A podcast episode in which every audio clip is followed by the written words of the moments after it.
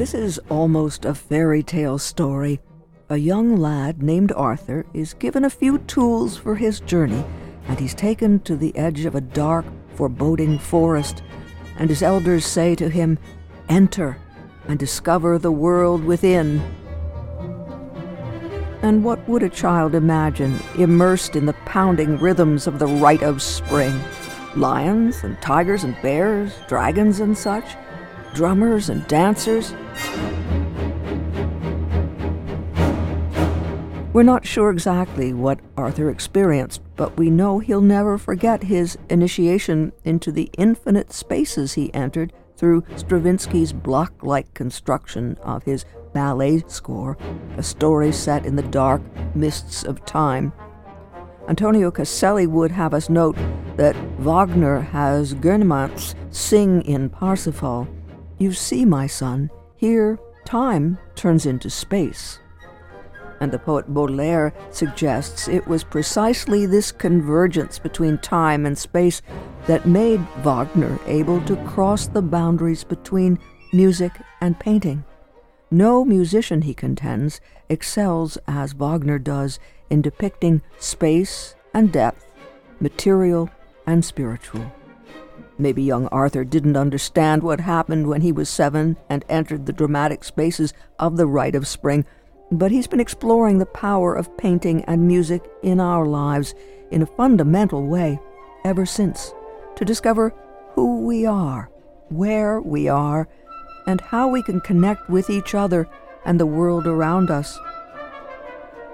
Arthur Dworin has gone on to create forms that may remind us of who we are or even open up spaces inside us so that we can experience the wonder of life and living.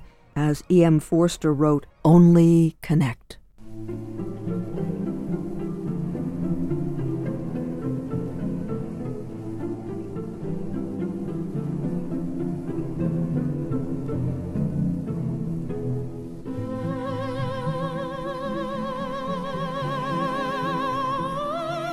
Arthur will tell us that Heitor Villa-Lobos gave form in music to something deep within himself, and when a sensitive listener, like Arthur, is present fully to the music, he and Villa-Lobos connect on some level, and the beauty of the piece brings Arthur to tears.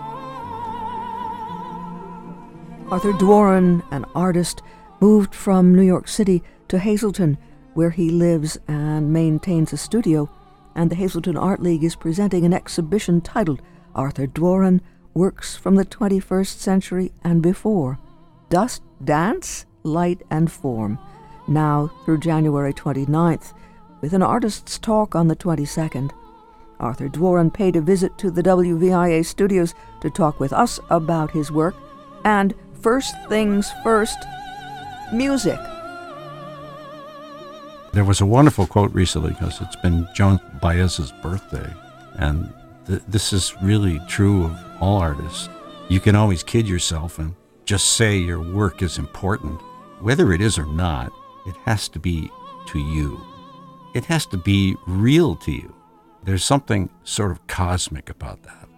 If that's real to you, then in some way it's out there as a little piece of reality in the face of all that is terrible stuff we're in. And if you stay true to yourself and true to your art, it's got to mean something.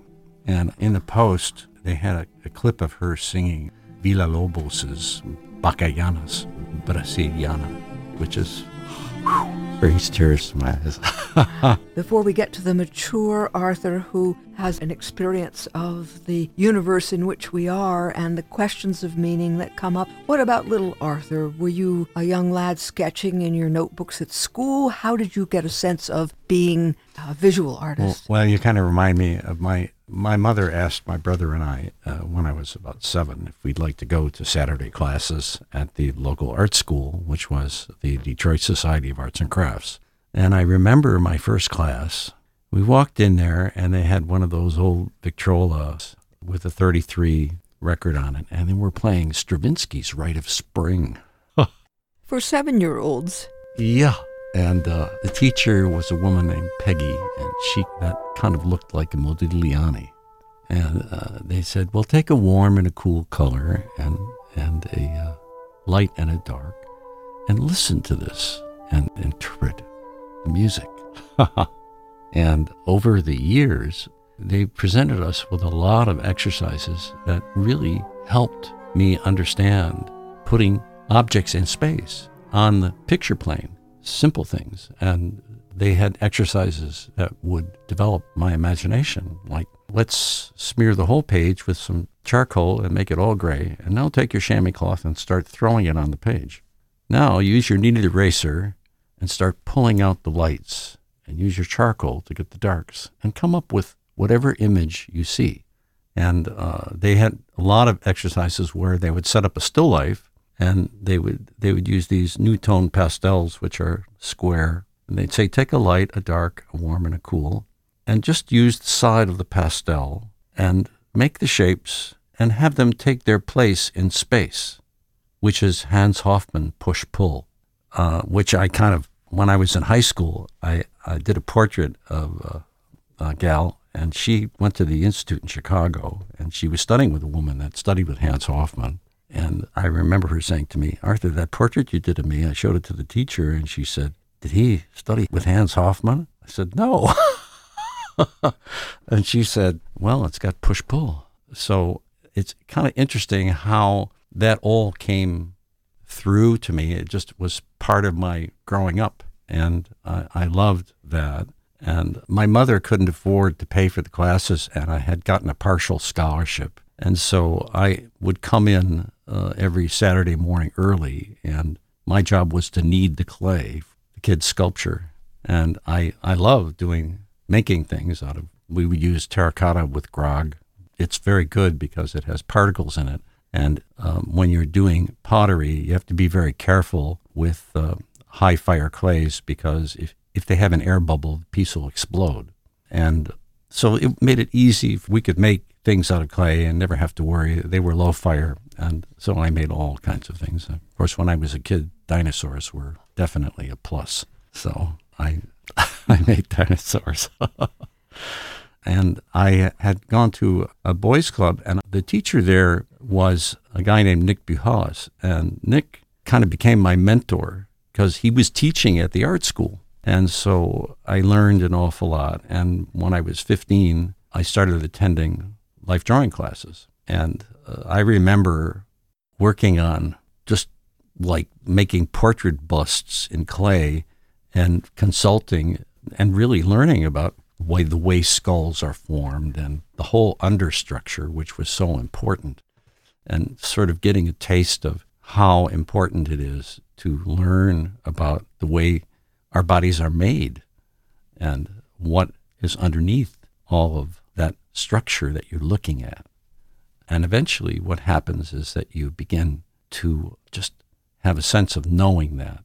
So, if the pose is one or two minutes, you get the basis of it because there's a kind of sense and understanding that that movement is related to the whole skeletal structure and the way when you when you know that you can use your intuition and when we were kids one of the exercises that we did was a thing called contour line drawing.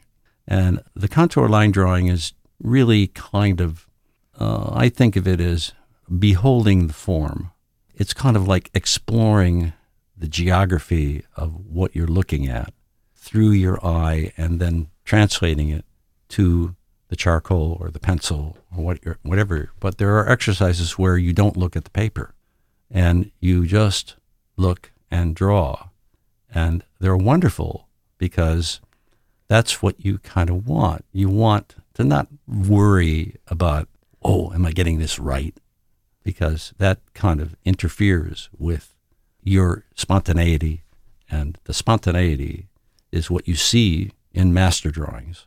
You see that understanding just comes right through. Is that like approaching the paper or whatever medium almost like a dancer?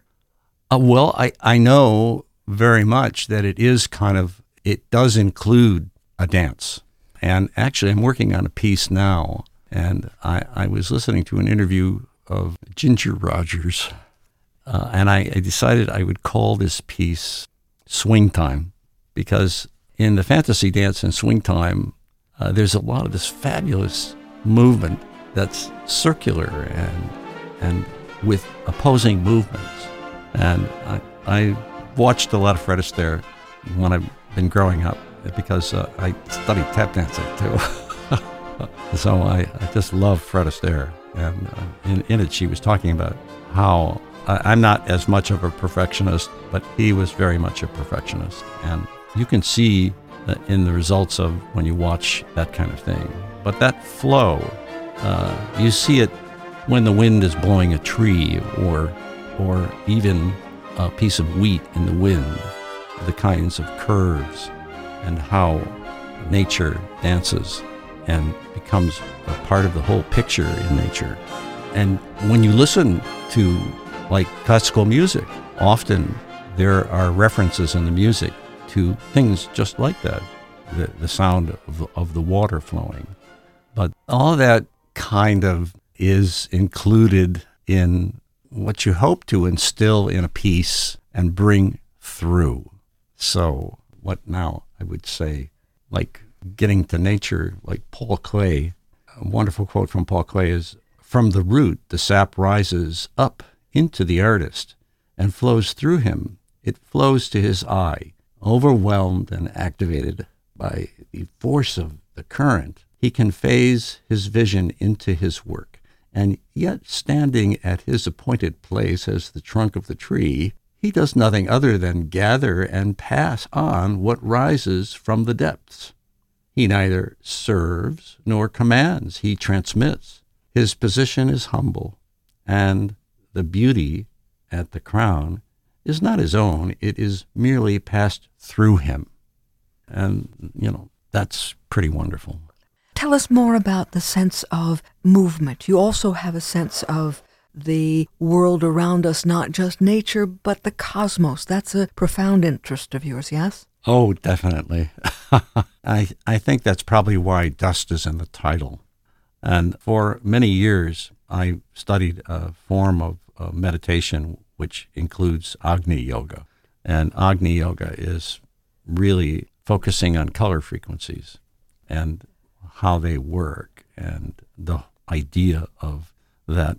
Uh, I kind of think of it as when fruit is not ripe, it tastes bitter. But if you put it in the sun, it ripens. Then it can nurture you. And if you take that that you don't understand or that is troubling you and you bring it into your inner sun and your light, you can begin to make that edible and sweet. And so then you begin to get the essence of it. So that's just kind of been part of my inner work. And uh, like Picasso, yes, that now a lot of work that I've been doing on myself has to do with getting to know little Arthur a little bit better because that child in all of us is always looking for somebody to have his or her back. And that is amazing how that can uh, sort of bring you home. I, I think I posted recently, uh, how does it go? When connection is spontaneous and laughter follows, and tears roll down both cheeks, tears of joy, you know you're home. Does that happen when you're painting or after you paint? Not so much when I'm painting, but I think that there are occasions when it's like something wonderful happens and that's that moment where it's kind of like that Nike moment, you know, when you jump up and down and you got that like, wow, oh, yes.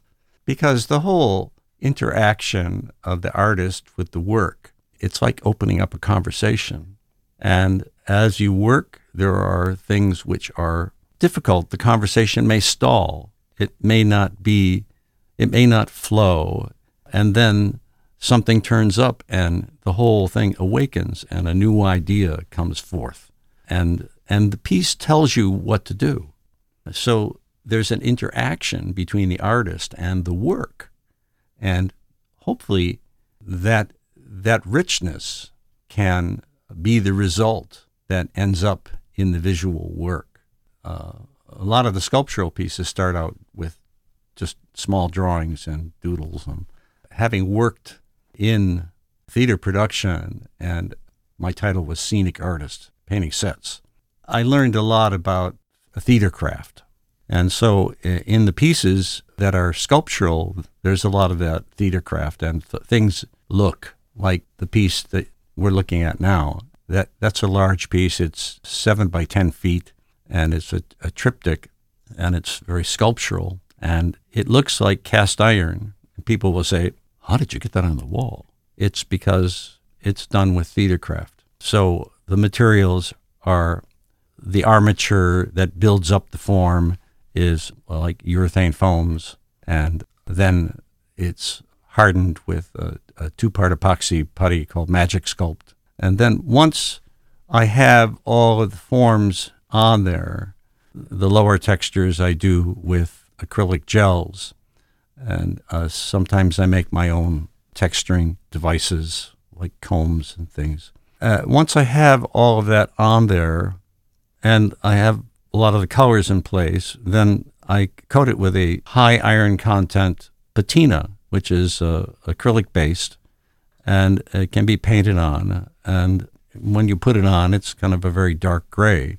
Uh, once you apply, I kind of have a spritzer and I spritz it on, and it puddles in different ways. And when it when it really is concentrated, the color is it's it's more rusted, so it it has a lighter orange color. So the, the colors can vary depending on how much of the material that I put on. And so uh, I'm able to get a, a lot of variation. And it literally is the thickness of a coat of paint rusted.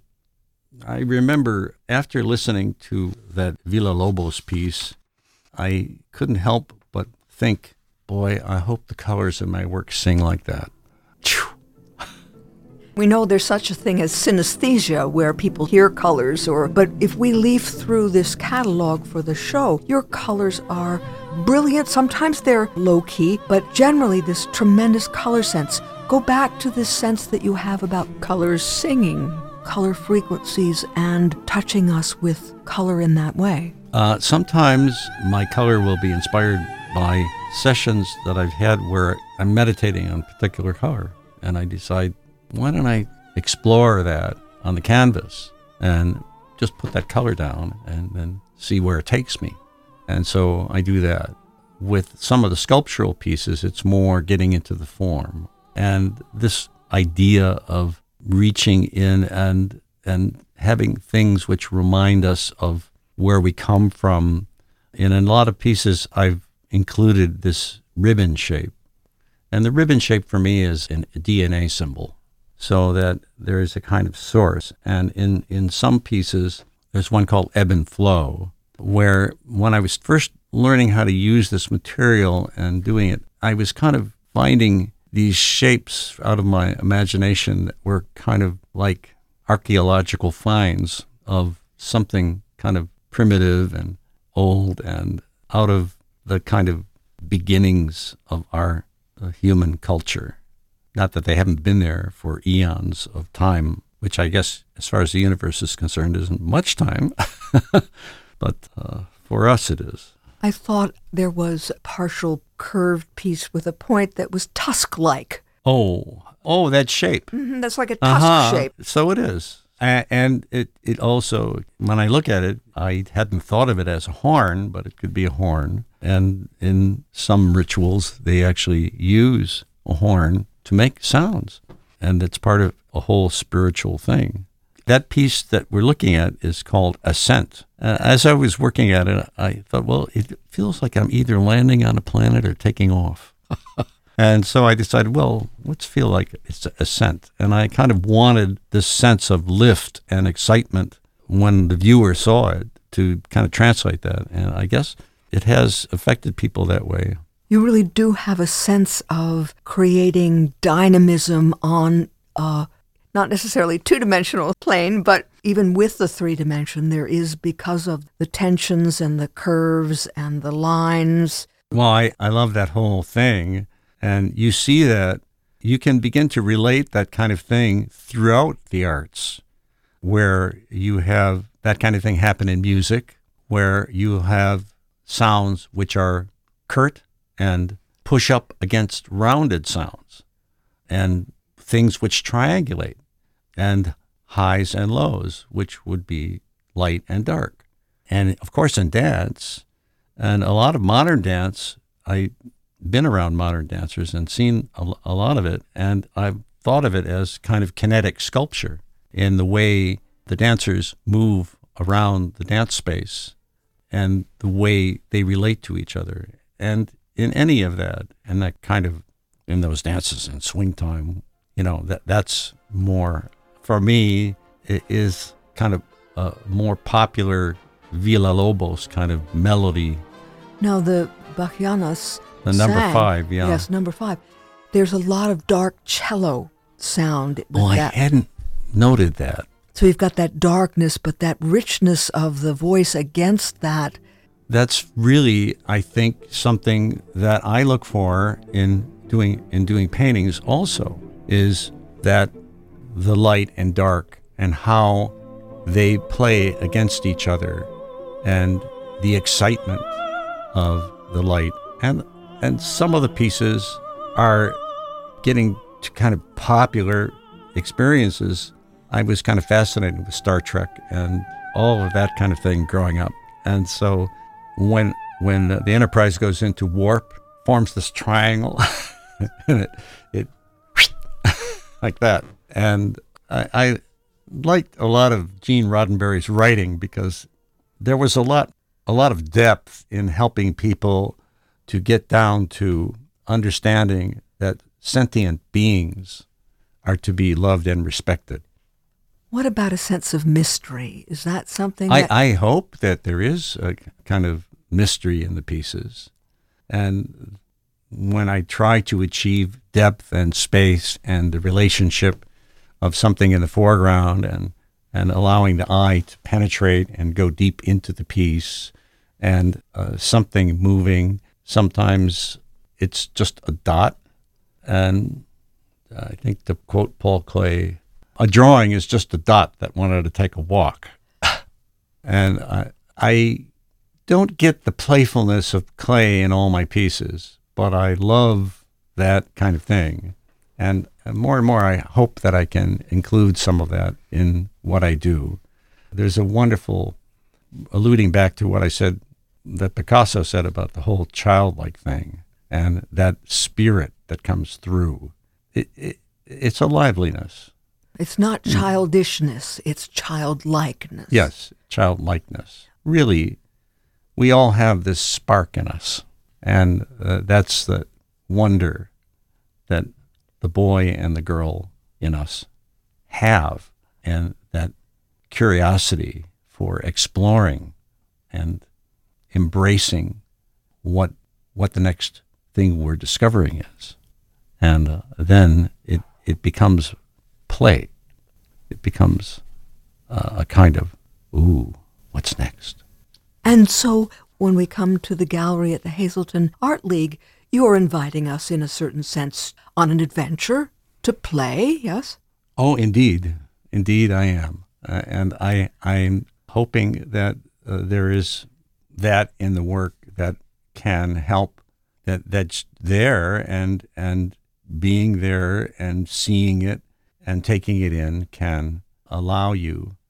I might say years ago I had read a quote by uh, I think Peter Krauss, and Peter Krauss was pointing out how stars are like they're fusion reactors and they create new atoms. And everything around us is made of this stuff. And the atoms, of course, are all around us and in us. And so I had written a little song, which is kind of like a little Mr. Rogers song. So I, I guess I'll sing it. It goes, I love you and every little part of you. To think where was the start of you and what that doesn't part of you. A wise man who did know the very start of me did say, did say a thing or two, a thing or two so true. He said that every little atom in your body was once a part of a star. So if you're wondering who in the world you are, just remember that you are a star. Thank you for daring to do that. You were explaining earlier about when you included dust in the title of the exhibit. It, does it have to do with stardust? It does. It does. And I, I kind of think about, well, they kind of got it right when they said dust to dust. That's just so simple and so much the way everything is for us. And in in this, and I think that it just fascinates me on a certain level how all of this dust over, of course, for us, eons of time, but in the universe, not much, has managed to form into all the things that we call life and life around us. And it's and it's it's conscious. And for myself, part of the richness of life is kind of being sensitive to the sentience of things and even trees and nature and and it's just so fascinating to see this incredible design around us that is this wonderful kind of interdependence and symbiosis that goes on among beings and in ourselves too. In our just here we are, a, a, wonderful organization of all these little beings who are working together to bring this experience of living and breathing and experiencing life, and that's pretty cool. You mentioned Gene Roddenberry and his writing, and the sense is, therefore, what? We have a responsibility in the face of this remarkable place where we find ourselves. I think so. And I think the key of that word is response and ability. When you develop the ability to respond, life becomes a lot richer. And there, there's a kind of uh, uh, wanting wanting to find that place that the music takes you, and the color, and the form, and uh, words don't describe usually because it goes well beyond that. You don't paint while you're listening to music, or do you? I do. As a matter of fact, there's a piece in here. Quite often, I like listening to Milt Jackson and John Lewis and the Modern Jazz Quartet. This piece is actually called Ode to the MJQ. And when you look at the piece, you can kind of see uh, the, the contrast in shapes which are kind of like notes and, and then the sweeping sound and, and flow of the music and the juxtaposition Uh, of uh, the shapes kind of allude to a lot of the things that I would hear. Uh, I mean, I kind of, I think one of one of the pieces that I love very much that they play is where they use Bach and they Milt Jackson brings it out with the vibraphone and it's oh it's so cool. and it takes me right back to when you were little Arthur at seven and you're in your art class and they're playing the Rite of Spring. Go inside the music. You've never stopped. No.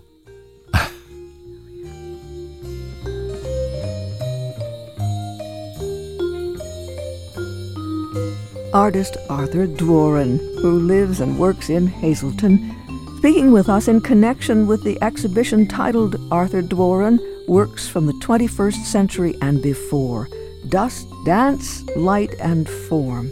Now through January 29th at the Hazleton Art League, and that's on Broad Street in Hazleton, 31 West Broad Street.